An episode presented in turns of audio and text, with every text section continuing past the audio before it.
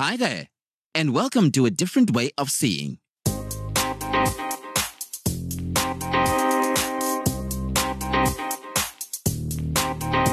Have you ever wondered how a disabled person lives their life?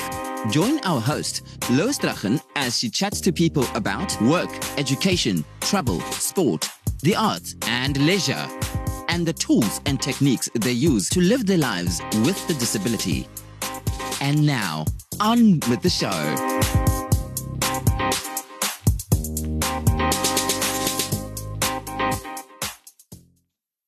Hi there, and thank you for joining us for this episode of A Different Way of Seeing, a podcast where we talk all things disability. I'm your host, Lois Strachan. Today we're talking with Jann Weeratunga, who is an author. But, well, I'm going to chat to Jann and let her introduce her books, but you'll understand exactly why I wanted to invite Jann onto the podcast as we chat. Jann, thanks so much for joining us. How are you doing today? Hi, I'm great, thank you, and thank you for inviting me. So, yes, um, you wanted me to just uh, sort of introduce my my books. Well, um, I think we're going to go a little bit deeper than that, but maybe before okay. we even go into the books, tell okay. us who is Jann. Ooh, um, who is Jann? Jann is trying to be an author. No, Jann is an author. Um, I've been writing seriously now for about 10 years. Um, I was born in the UK, lived in various parts of the world, and currently find myself in South Africa, in sunny South Africa. Um, I love writing. I particularly love writing for children um, because I think that books shape them and and we have a responsibility when we write to to look at things and actually try and point them maybe in a good direction. I'm not saying necessarily a right direction because I, you know, everybody's idea of right is different, but a good direction. Well, maybe you can tell us a little bit about the books that you've written because you're quite uh, broad in the ages, the topics, the subject matters, and the writing that you've done. So give us a, a kind of just a snapshot of the writing that you've done so far. Okay, snapshot is I've written 30 plus children's books, um, and they range from sort of four year olds up to 12. Um, I predominantly write um, for children, but I have written for adults as well. I write uh, rather dark um, adult short stories. I think it's a balance towards writing light for children. Um, and one of the stories that I wrote was actually nominated for the uh, African Speculative Society for uh, Best Short Story um, um, Anthology for that particular year, which was in 2018. But my, my heart lies with the children's books. Um, I have several series out there. Uh, Polly's Paralympics is my um, my go-to, if you like. It's where I always slot comfortably into Polly. I can write her anytime I want to. Um, then I have the Tukani series, which is based here in South Africa and talks very briefly about uh, being different, picking up rubbish, and stranger danger, which is obviously quite important. Um, Yogaminis is based in the Middle East. It's around um, children doing yoga, um, but they also meet um, a young boy who has a physical disability with one of his legs, another one who makes fun of them um, and ends up with a broken leg and has to join them as part of his recreation um, to, to, to recuperate. And dealing with old people as well, because how, how we deal with an aging population is also important. Uh, and my latest series, which is coming out once a month, um, and that's keep, we're just about keeping up with that one, is the Patches Pirate Pals. Um, again, I love pirates. I think it's just so nice to, to write about for kids.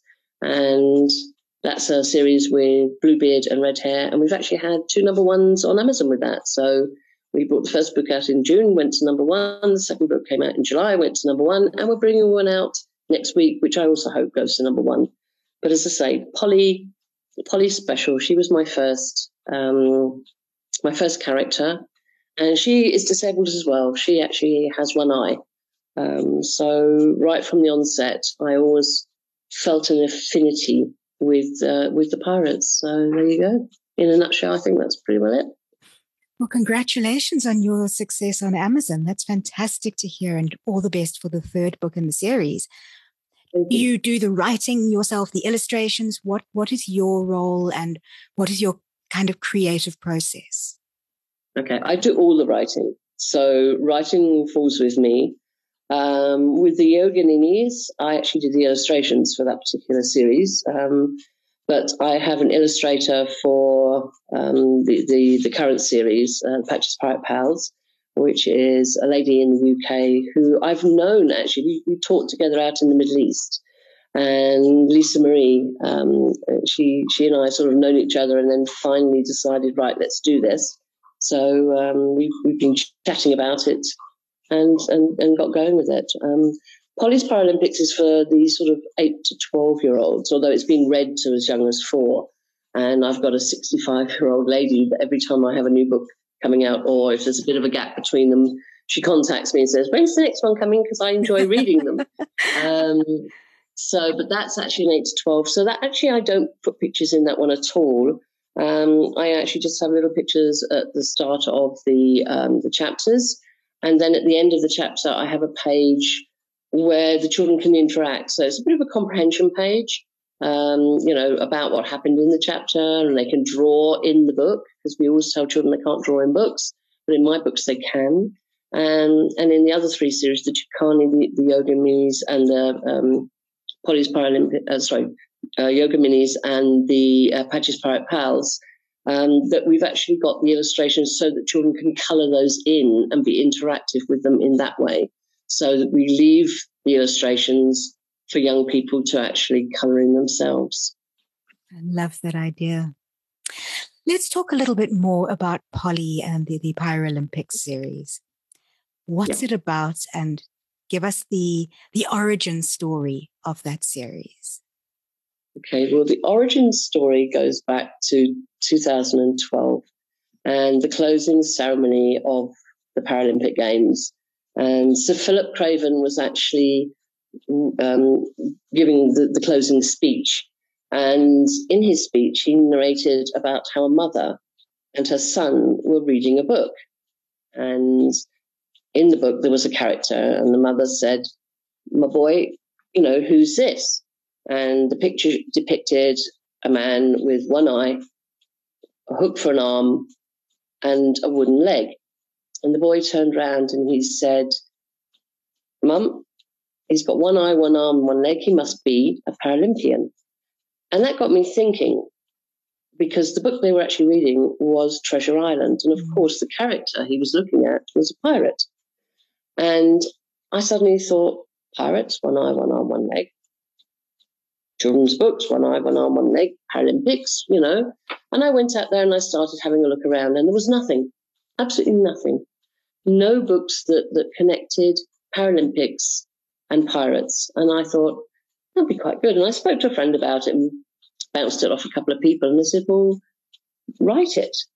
And I went, no, I can't, you know, I can't write. And I did a little bit of poetry and that before that, and I'd messed around with, you know, um, another little series, um, other than the ones I've already told you about. But I, I sort of didn't really feel confident enough to do it. And then they said, look, just write it. So I did, and Polly was born. And um, Polly, as I say, she has uh, she's born the smallest in the brood, and she has only one uh, one eye. But both her parents believe that she is going to change the world, and she does. She changes the world because she invents the Paralympics, which of course is Paralympics for Pirates. Um, so that's where the series was born. I'm just working on the 10th book at the moment. Um, we've had everything from Polly being in Ireland um, and leprechauns to pumpkins and Polytsylvania. Um, I've even got Polyopoly as a game that the kids can play in in in the book. Um, you know, she she she's been all over the place. Um, and one of the books I wrote, which is why I bring the girls in, because girls can be pirates too, and that was um, set up in, in the, the snowy Arctic. And that's Polly's Inuit Paralympics. And the interesting thing about that one was I actually conversed with 10 Inuits when I was writing that book. Um, I went onto Facebook and I just contacted people, and they were kind enough to talk to me. And so I was able to, to talk to them. And originally I wanted to call it um, Polly's Eskimo Paralympics. And then they said to me, please don't, because Eskimo means eater of raw fish. And it's actually a name that your ancestors gave to us. We want to be known as Inuits. So I actually brought that into the book. So I actually have a whole chapter on calling people what they would like to be called and why we call them Inuits and not Eskimos. So that's that one. And then, of course, we have coming back to Africa, and my heart lies in Africa as well. So I mentioned about Thula Thula, which is a game, a real game reserve down in uh, KwaZulu Natal, where the author actually, or two authors, um, herald from there. Um, you may have heard of The Elephant Whisperer and An Elephant in My Kitchen. And Françoise wrote An Elephant in My Kitchen. She gave me permission to use location um, in the book and even wrote a foreword uh, for the seventh book, which is Polly Returns to Africa. So Polly gets around the place. She, she has lots of adventures. And we have um, Dracula parrots, which actually are real things, uh, real birds. Um, and when I found out that there were birds called Dracula parrots, then of course there had to be pumpkins and Halloween and all the, you know, it just lent itself to it. Um, so, so yeah. So I hope I haven't gone on too long, but that's basically Polly in a nutshell, I suppose. I'm certain that just as I am, a number of the listeners are going to be smiling just in thinking about Polly and her escapades. So, what is it that you are trying to teach kids? Okay. These books are not just for children with disabilities. Although, if I may relate a story, um, I went into a school here in Johannesburg and a little girl had a prosthetic leg and beautiful, absolutely beautiful. It was uh, cream colored with purple flowers and butterflies mm. on it. And um, I'd, I'd gone into the school, I'd done my, my talk and what have you, given over some books to the school to put into their library.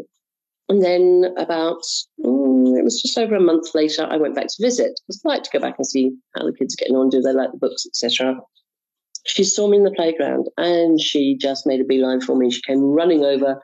She flung her arms around me and she said, Auntie Polly, Auntie Polly, because they tend to call me Polly because of the character. So they call me Auntie Polly. Auntie Polly, Auntie Polly, thank you for writing that book for me. But and, and I'm I I actually ended up with such a lump in my throat. I couldn't actually talk to her for several minutes until I could sort of get myself under control again because I hadn't realized the impact it would have on a child being able to identify with the characters in the book yeah. because all my characters have disabilities. In fact, in book three, one of the pirates pretends to be blind in one eye because he wants to be the same as all the other pirates because they have, you know, missing limb or um, uh, they're deaf or whatever. And so he actually pretends, he puts a patch on his eye, but he gets caught out because he changes the patch over and they see that he, you know, he changes from one eye to the other.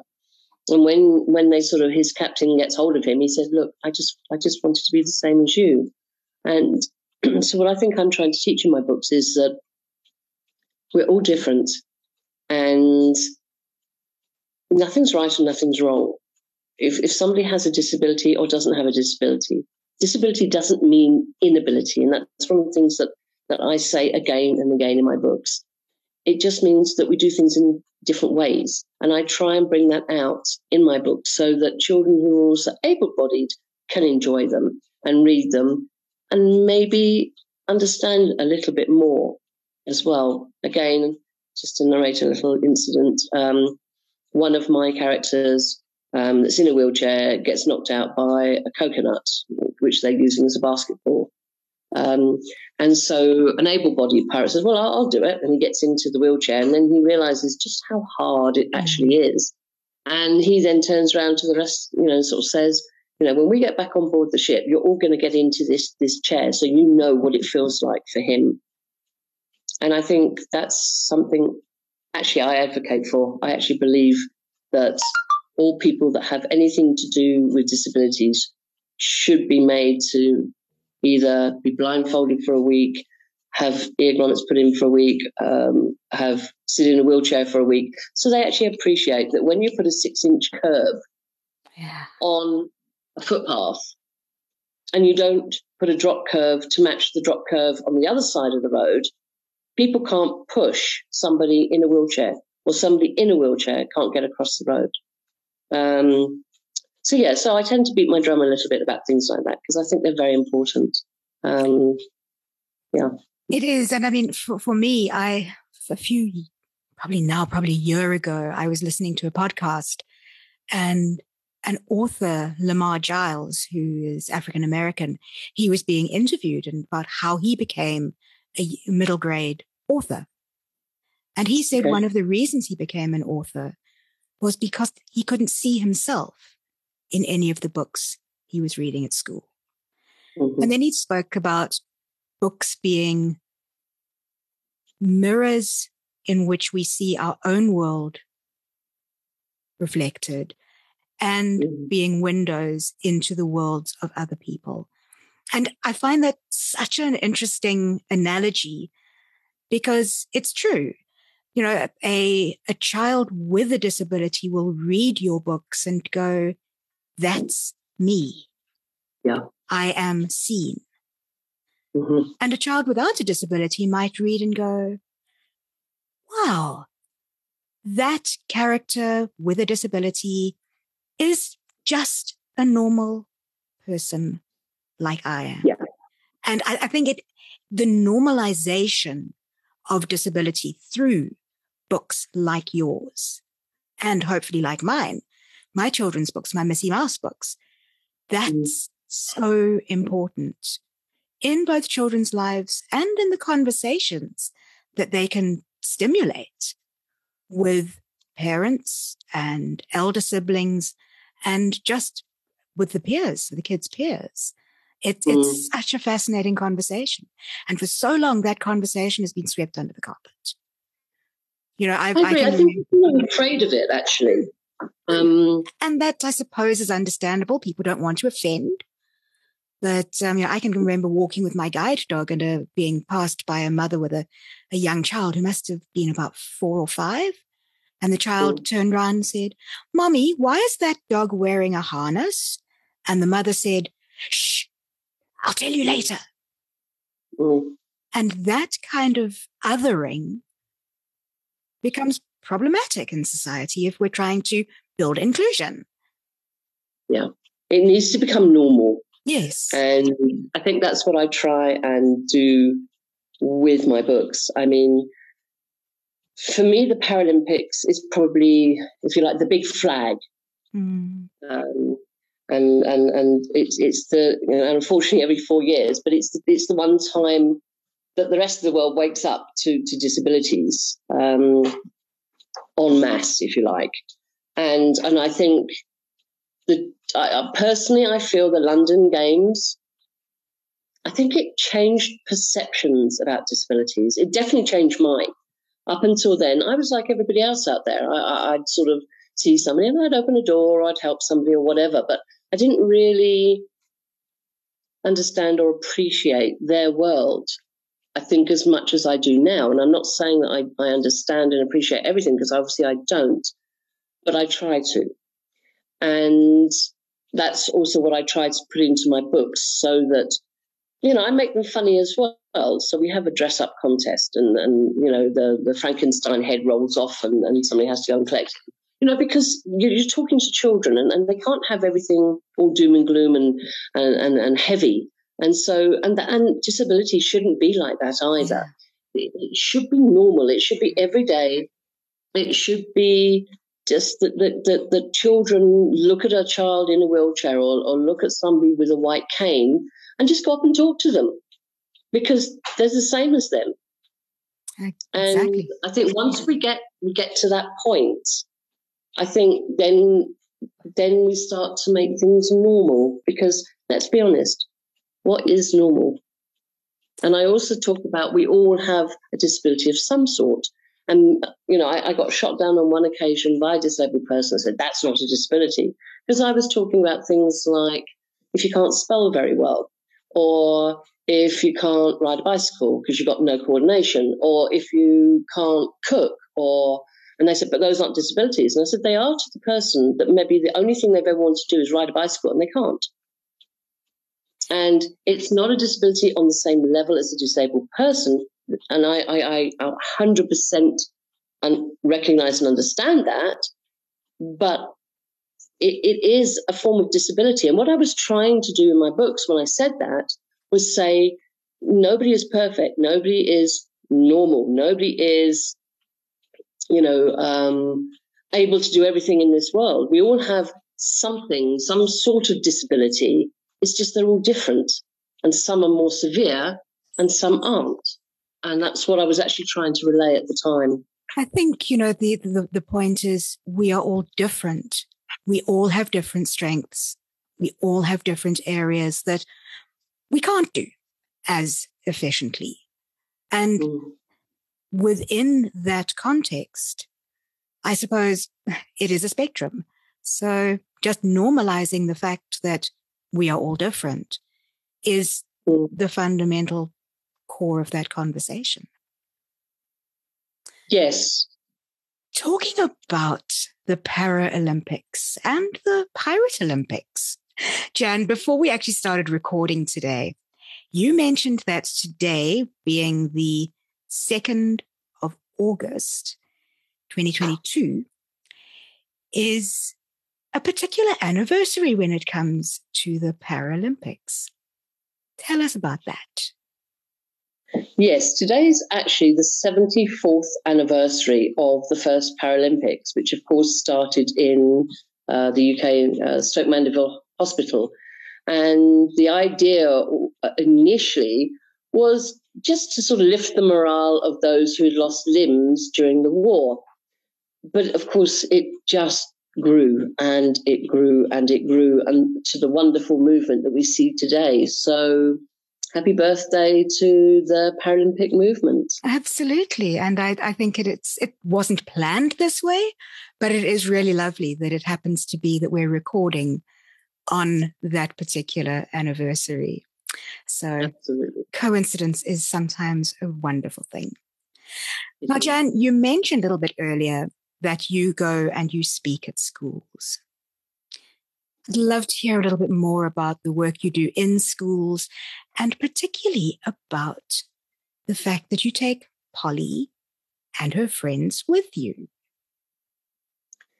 Yes. Um, I'm not quite sure why, but I suddenly realized that, that, um, a lot of my books are based around birds. Now, whether that's because they have a bird's eye view on things and then they can sort of, it's almost a little bit like the author taking a step back and viewing something and showing a world to the audience, as well as being able to then fly in close and see it up close. And I realized that I have Farouk the falcon, I have Polly the pirate, I have Tukani the toucan, I have Hetty the hornbill. Mpo is also a macaw. He's a he's a parrot. Um, and I was lucky enough to go to a toy shop one day and see all of these wonderful puppets. And they're just about arm length. So if I put my arm up inside, they come sort of down to my elbow. And I went nuts. I must admit, I went nuts. I bought six of them. Um, and yes, and I take them into schools with me, and I find it breaks down a lot of barriers. So, for example, I very often do a little play where I get um, the children involved themselves, and it's it's around anti-bullying because I find that um, unfortunately, there's a lot of bullying goes on in schools with both able-bodied and disabled children. But um, the disabled children are an easy target. So a child that maybe wears a hearing aid or really thick rimmed glasses because they're not 100% blind, but technically they could be almost blind. Um, they, they get picked on. So I do these little plays and I have the puppets with me and I get the children involved. So I usually end up with about 12 youngsters. And I, I want to just relate a little story about a little girl who she's, she's actually, um, I think technically now would be described as disabled because she was in a very bad car accident. She lost her brother and she doesn't speak. She doesn't talk. And I went into the school and I said, well, that's okay. She can come along and she can, you know, she can be one of the crowd and, and what have you. And we were rehearsing the play first. And it usually takes about 10 minutes to rehearse it. And then the drama teacher said, can we, can I just go over with the kids again? And then, you know, we've got assembly. So I said, yeah, no, that's fine. And we couldn't believe it. This, the young lady doesn't talk. Um, she has a severe um, damage to her brain. She can talk, but she chooses not to. But I gave her a puppet. And I also make beanies. I make beanies all over the place because it's cold in South, South mm. Africa uh, in the winter. And I gave all the kids a beanie to wear. And that, that's part of the play. And um, she suddenly started talking. And she was the only girl. That particular year is a very small year. There's only seven kids in that particular class. And she's the only girl. And she started telling the boys, no, you're doing that wrong. She said, do it like this. And she started telling them what to do. So what I find is the puppets give confidence to the children. They give confidence to me as well, because when I first started talking, I was as nervous as anything.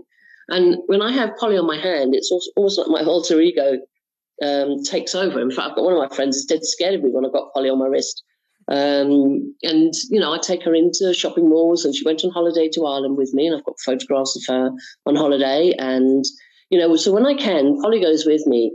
Um, and so I actually use her to help the children get over their lack of confidence or um, they talk through the puppets is what i'm trying to say. And they just seem to change. And they that particular school couldn't believe the change in that particular young lady. And and and I let the kids all keep the, the beanies. And I said, let them keep their beanies and do me a favor, just let her wear her beanie during drama and see if it makes a difference. And I actually got a report back from the school that she has just totally changed, and which was lovely for me to hear. Um, but also the kids relate to the puppets. You know, they're they're, they're young and and they're you know the puppets are fun and they're fluffy and you know they've got this sort of different color. They're very bright in color, very very bright in color, and they've got like a squeak in the beak. So and the kids love squeaking beaks. Um, and then they make them talk. So yeah, that's that's really why I take the puppets in, and, and, and yeah, Polly's very very special to me. It definitely sounds like it. And if you are now working on book number 10, well, I am. That's good to know. So Polly will be sharing more of her adventures with us, no doubt, as as time progresses. May I read you just one page from one of my books? We were, it's just referring back to the disability sign, and I actually have the parking sign and the sticker with disabled only um, written on it. And the chapter is entitled Disabled Parking. And I'm just literally going to read one page. When they finish walking around, they hopped back into their boat and putt putted round to the head of Kilronan. Here there was a small harbour wall to protect the village from the harsh storms that battered the island in the winter. The water was deeper here, so they looked for a parking spot along the quay. They saw a disabled slot and headed for it. After all, Captain Haig had only one arm, one eye, and one leg. But before they could get to it, a speedboat with a snobby, rude young man and two girls shot into the parking slot, jumped out, and walked off laughing towards the village centre. Did you see that, Captain? Polly the parrot was furious. If it wasn't for the fact that we have a hundred pirates moored at the other end of the island, I'd go straight to the authorities and report him. Disabled means, and I quote from the Oxford Pirate Dictionary, a person having a physical condition that limits their movements, senses, or activities. Well, I'd say the captain qualifies, wouldn't you? Polly the parrot was livid that these young people, with nothing wrong with them, had taken the disabled parking slot. It was just wrong. No worry yourself, my wee pet. I'll manage. Captain Hake managed to awkwardly get out of the rowing boat without toppling it with the help of the other captains, and they wandered into the village. Another topic that you and I spoke about before we started recording, because we do, when, when we chat, our conversations mm. go all over the place, which is fantastic. I love it. But one of the things that we chatted about was something that you saw on LinkedIn recently, with it being Disability Pride Month. Yes. Um, I, I, saw a post from a gentleman in Hungary, and I, am sorry, I can't remember his name, um, but he posted um, about the recognized symbol for disability, of course, is is a sort of an icon in a wheelchair, which is a bit. Well, my description was Blair, and your description was something else. But, uh, well, close. I think I said bland, but bland. Yes, mine was Blair. Um, but but the good thing is it is recognised all around the world. I mean, that's the positive thing. So the message is a very a very strong message, but it's not a very in my opinion, a very positive message. And when I saw this, I immediately reposted because I thought, oh, wow. And what they've done, they've gone to a car park and they had basically painted over the existing disability um, symbols that were on the ground. And they'd used the uh, Paralympics. So they, they still keep, kept people in a wheelchair, but they had a, somebody in a wheelchair that was throwing a basketball somebody in a wheelchair had a rugby ball under their arm, somebody in a wheelchair um, that, that was doing archery, and somebody that was doing shooting. And then our discussion went a little bit further because I said, well, why can't they have somebody using a computer? Why can't they have somebody playing a musical instrument? Why can't they have somebody painting a picture on an easel? Which gives such a, a, a, excuse me, it gives uh, so much more of a positive message about disability other than you can't park here. What I love tends to feel negative, and they also put it up on their stickers.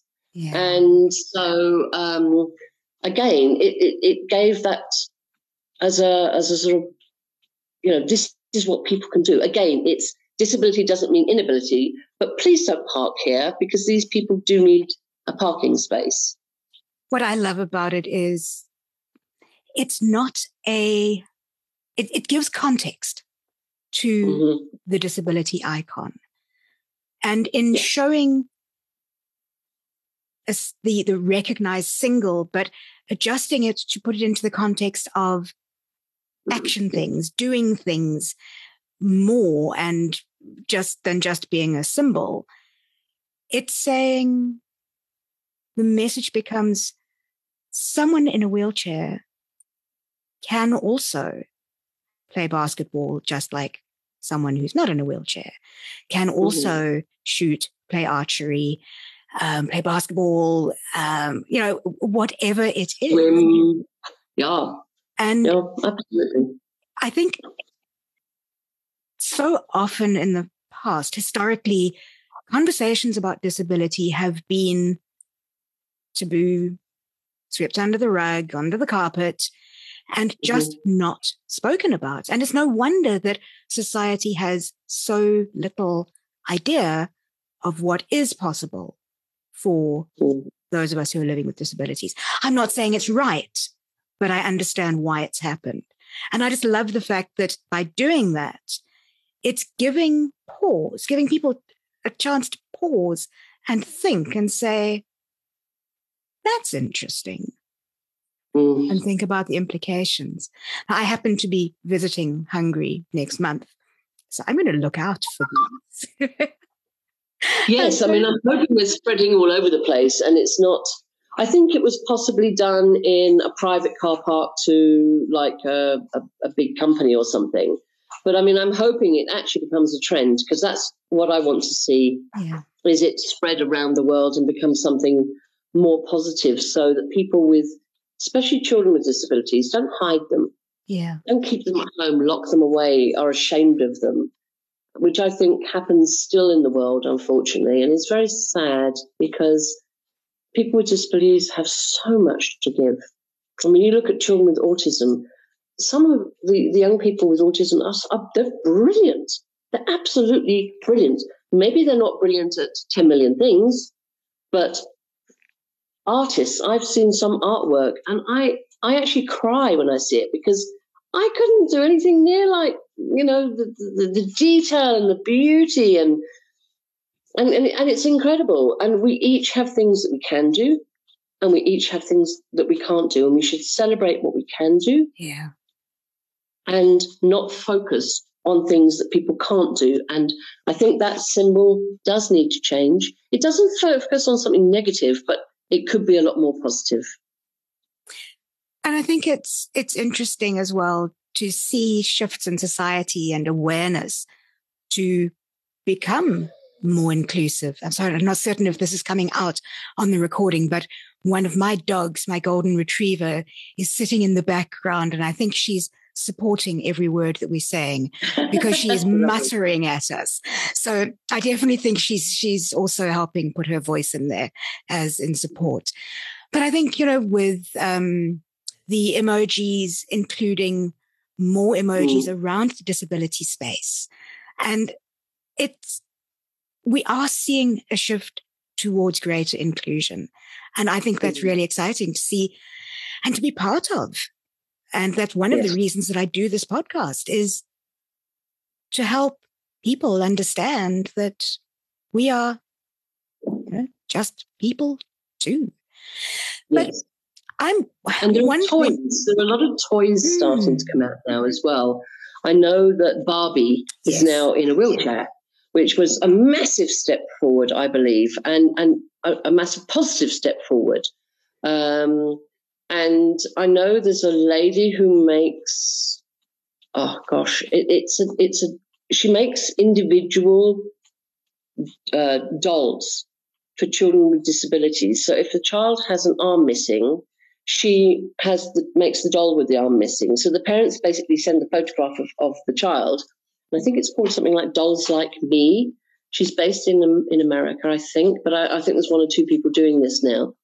And I think it's fantastic that a child can actually look at a doll or a toy and see themselves reflected in it, not just in books, but you know, yeah. in in something they can play with as well. So, I, very, very, very important. Our world has to change and reflect the whole world, not eighty-five percent of it.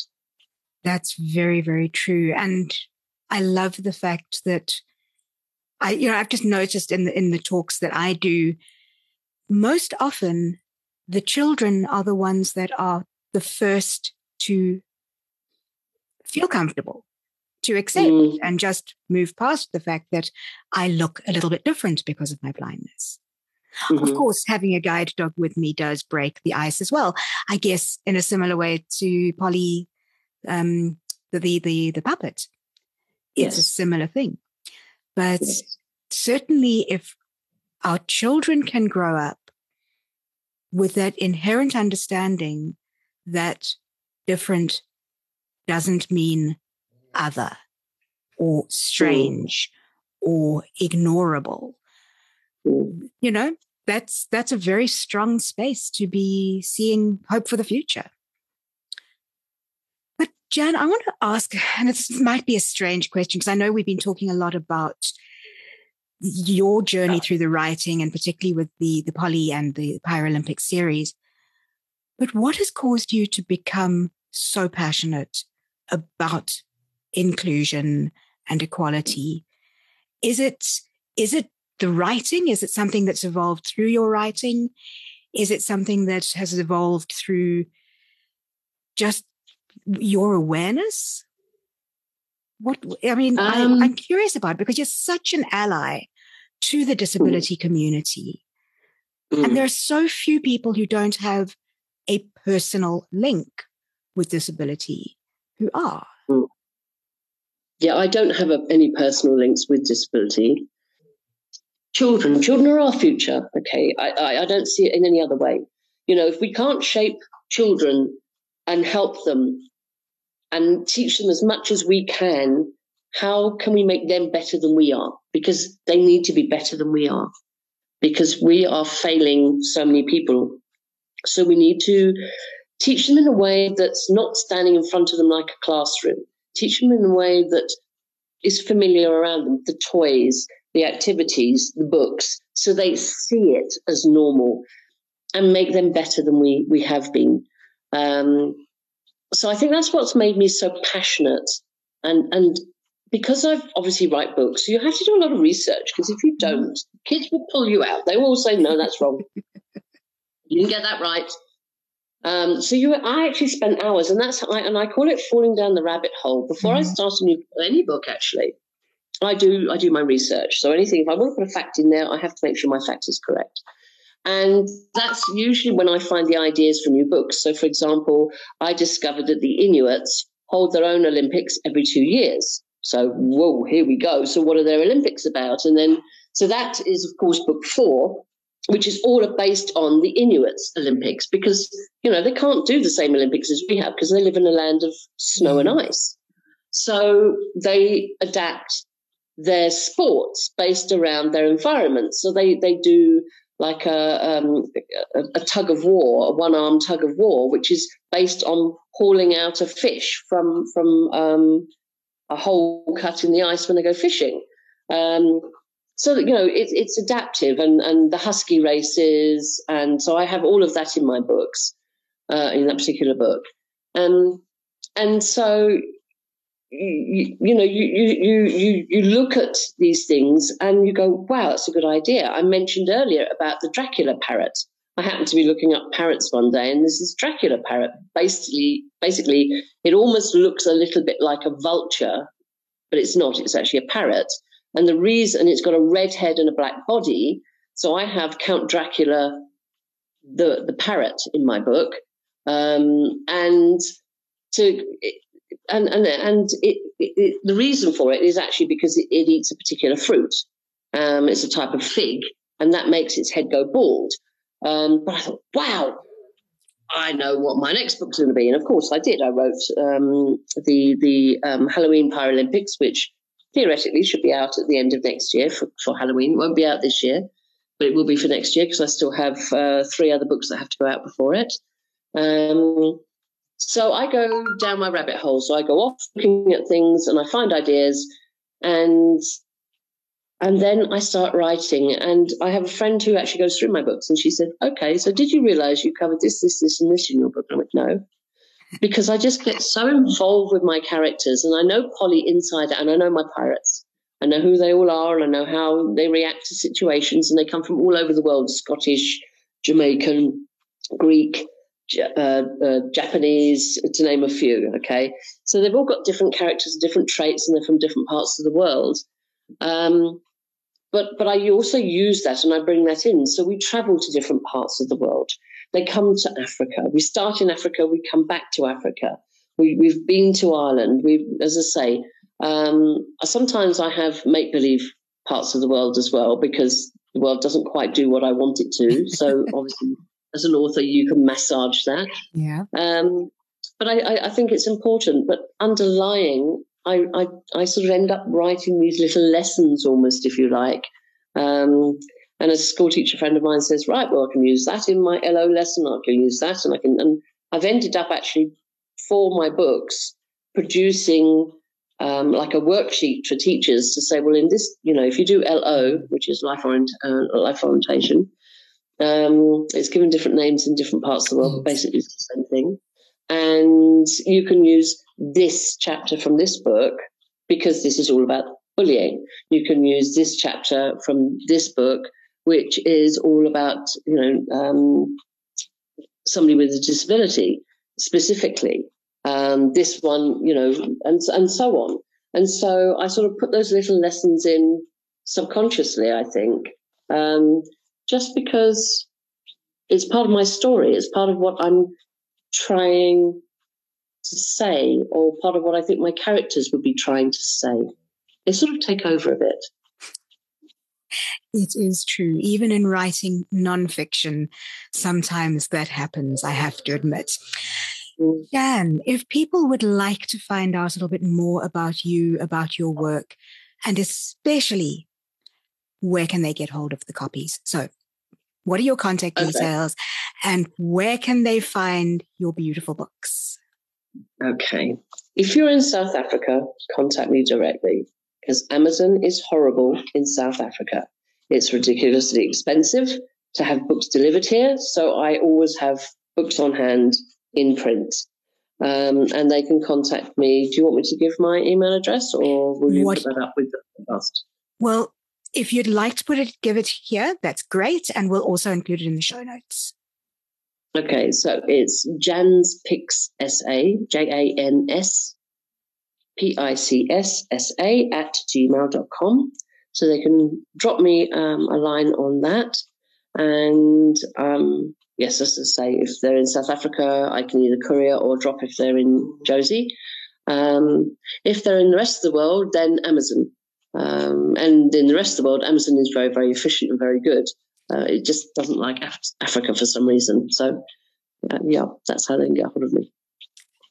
Are you available for them to follow you on on social media as well? Yes, I have a Facebook page. If you just go Jann Weeratunga, but with a W. Um, you can find me on LinkedIn. You can find me on Facebook. I'm pretty active on both. Um, there's always I, I, always have something to say. I don't know if that's good or bad, but I always have something to say. um, so I'm very active on those. Uh, not on Twitter. Um, I do have a um, um, oh gosh, what do they call the other accounts where they have all little videos and things? My mind goes blank. Instagram. Uh, in Instagram, thank you very much. I do have an Instagram account as well. So and occasionally I put up like little videos as well of um, what we're doing with with different books. So yeah. Great, thank you. We will put the links to those in the show notes as well. Thank Jann, you. as a final question, what's next for you in terms of your writing? Oh my gosh. Um, Apart from the book that's coming out next week. So maybe we should start there. Okay, well, the Patches Pirate Pals, we're producing a book a month, and we've aimed those at either the advanced early readers, um, six, seven year olds that, that read prolifically, um, that have gone past the, um, the, the, the picture books and are not necessarily quite onto the um, chapter books, which an eight, nine, or ten year old would be, or the reluctant readers, the eight, nine, ten that actually don't like reading very much. Um, and that's a series where we have um, pages with the illustrations left for them to colour in because we feel that gives a connection to the book.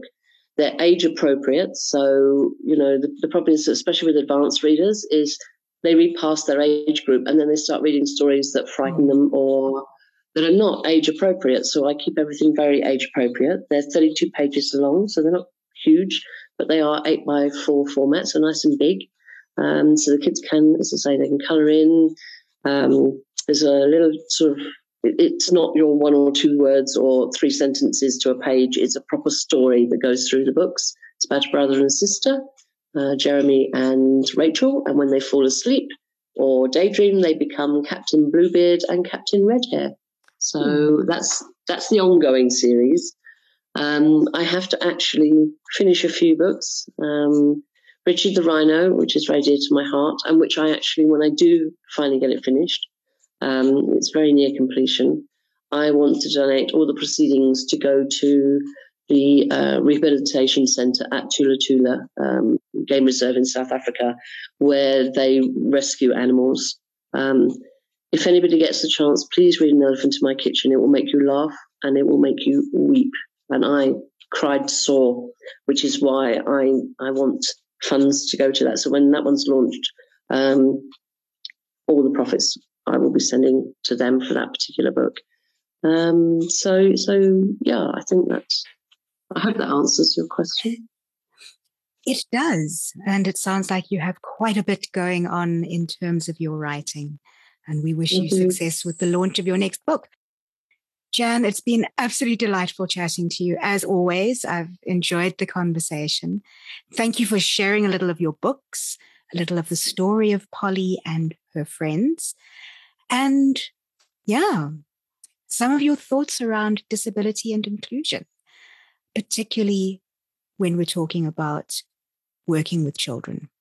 It has been a delight to have you on a different way of seeing. And no doubt we'll check in with you again in the future to see how you're doing with your books. Thank you very, very much for having me. It's been delightful chatting to you, and uh, I'm sure we'll be chatting again in the near future. Enjoy your trip to Hungary.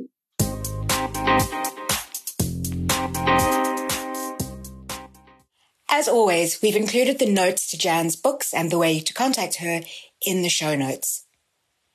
And if you have children who read middle grade novels, why not take a look at the Polly and the Paralympics series? Because increasing inclusion and diversity can really happen best at a young age. Thanks so much for listening.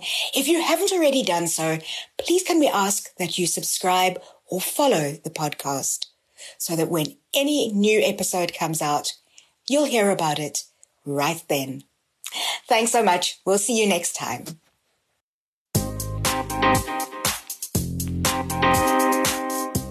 Thank you for listening to A Different Way of Seeing. We would love to connect with you. So find Lois at loisstrachan.com or Facebook, Lois Strachan Speaker. This podcast was edited by Craig Strachan using Hindenburg Pro. Hindenburg. It's all about the story. The credits are done at Naledi Media. Naledi Media. All your vocal needs under one roof. Read by Charlie Dyasi. That's it for now. Thank you for joining us and see you next time when we bring you into the world of seeing differently.